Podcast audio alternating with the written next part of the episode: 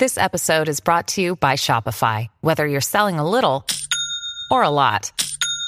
Shopify helps you do your thing, however you cha-ching. From the launch your online shop stage, all the way to the we just hit a million orders stage. No matter what stage you're in, Shopify's there to help you grow. Sign up for a $1 per month trial period at shopify.com slash special offer, all lowercase. That's shopify.com slash special offer.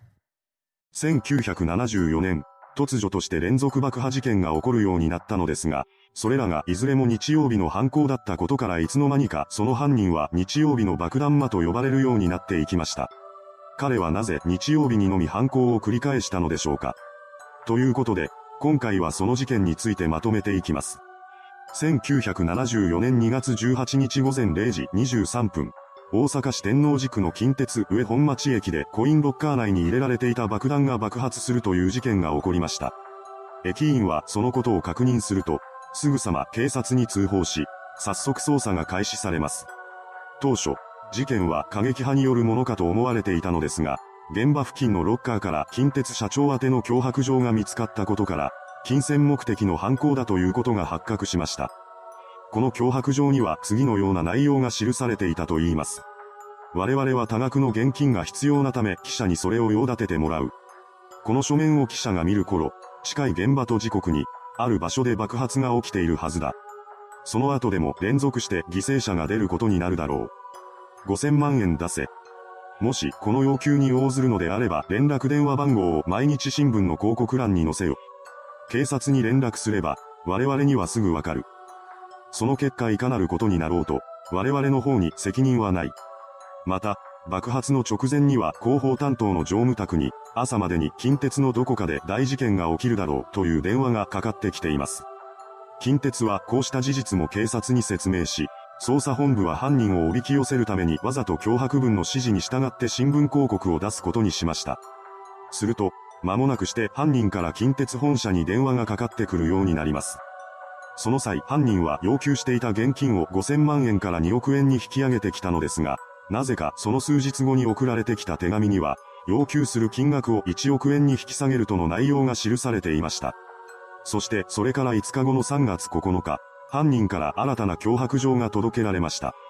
そこには現金の受け渡しを求める内容が記されており、それによると現金運搬車は近鉄デパートに勤める男性店員。車両は近鉄名古屋タクシーの車。運転手は5日午後2時頃にその車を運転していたドライバーを指定してきています。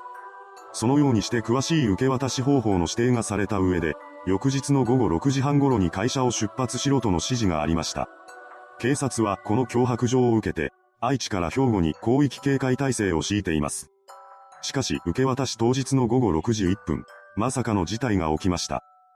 なんと、やっぱり金はいらないとの電話が犯人から入ったのです。ですが、それでは犯人を逮捕するのが困難になってしまいます。そこで電話に出た捜査員はすでに現金を用意しているとの旨を伝え、何とかして犯人をつなぎ止めようとしました。すると、それを聞いた犯人は、また手紙を送るとだけ言い残し、電話を切っています。そしてその電話から2日後の12日午前、近鉄本社に犯人から5回目の脅迫状が届きました。そこには、13日午後6時半に車を出せ、30分前に行き先を指示すると記されており、今度こそ現金の受け渡しが行われることが決定します。その手紙に書かれていた通り、13日午後5時59分、特設電話に電話がかかってきました。犯人は午後8時までに京都方面に向かい、宇治というドライブインで次の指示を待てとだけ伝えて電話を切っています。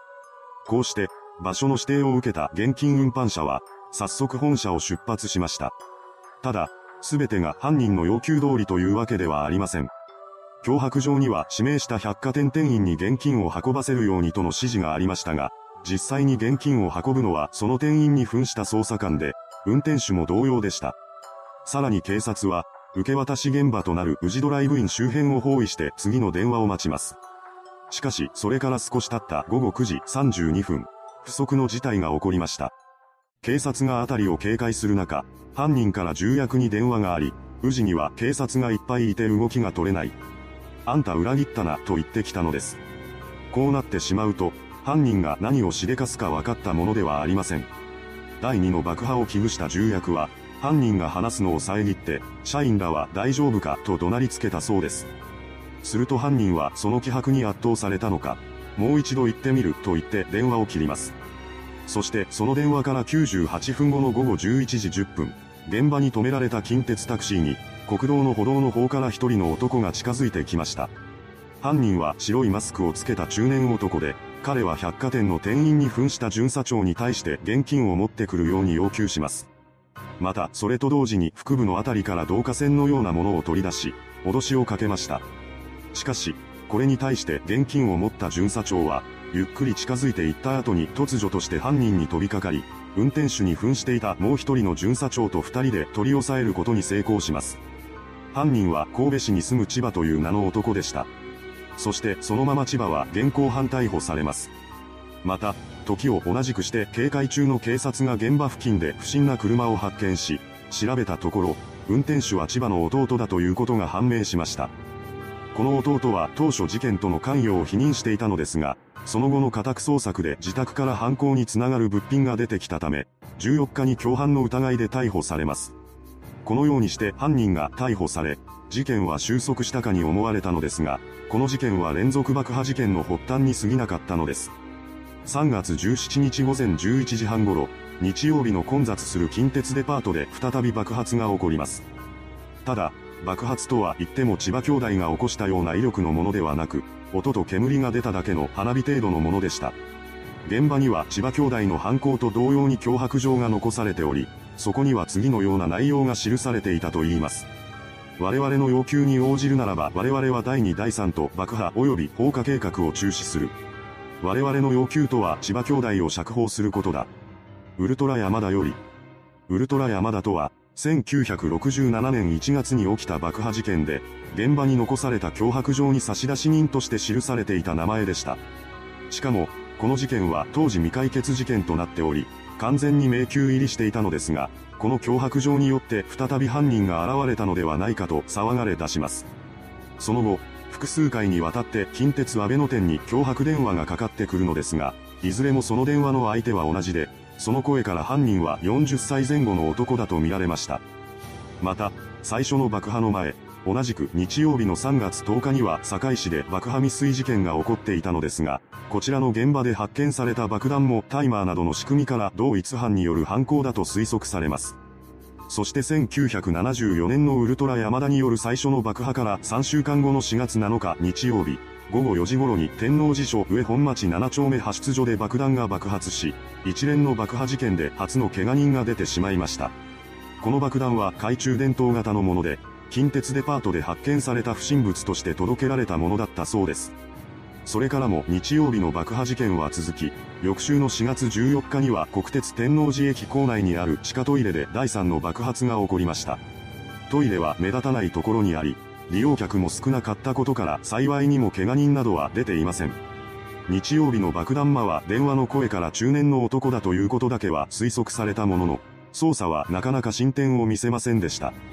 犯人は千葉兄弟の釈放を求めるだけで、近鉄に対して金銭を要求してくるなどということもなかったからです。日曜日にだけ現れる爆弾魔、この曜日は何を意味しているのでしょうか。結局、その後も犯人につながる手がかりは見つからず、この事件も7年前のウルトラ山田事件と同様に迷宮入りになるのではないかとも思われていました。そんな中、最後の爆破から5ヶ月後の9月に、捜査本部の刑事が爆破現場の写真を見て、ある見物人の顔に気がつきます。張り巡らされた現場保存用のロープに一人の少年が張り付くようにして見物していたのです。しかもこの少年は別の2件の現場でも同じように見物しており、その姿が写真としてしっかりと残っていました。そこで警察はすぐにこの少年の身元を割り出します。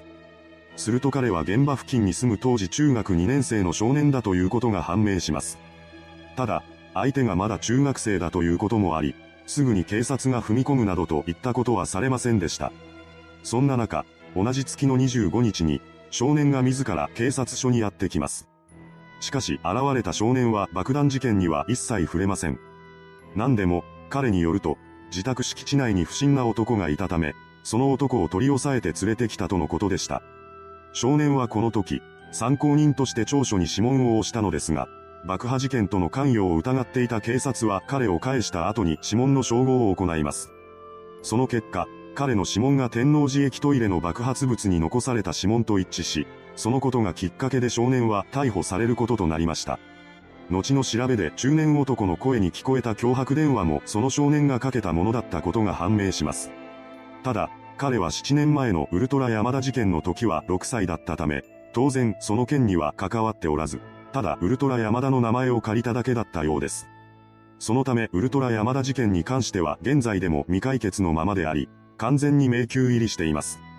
また、少年が現場に残した脅迫状には千葉兄弟を釈放するようにとの要求が書かれていましたが、彼に千葉兄弟との関わりはなく、これも単に名前を出しただけでした。また、なぜ日曜日に犯行が集中していたのかという問いかけに対し、少年は特に意味はなかったと答えています。そしてその後行われた裁判では、ほとんどの事件が少年による犯行だとされたものの、派出所爆破事件だけは彼の犯行だと立証されませんでした。とはいえ、そうして彼が逮捕されたことにより連続爆破事件はピタリと止み、事件は完全に幕引きとなりました。いかがでしたでしょうか？日曜日に連続して起こる爆破事件。それは過去の事件に影響を受けた少年による模倣犯的な犯行でした。彼にそれだけの影響を与えたウルトラ山田ですが、その当人は逮捕されずに今もどこかで生きているのかもしれません。それではご視聴ありがとうございました。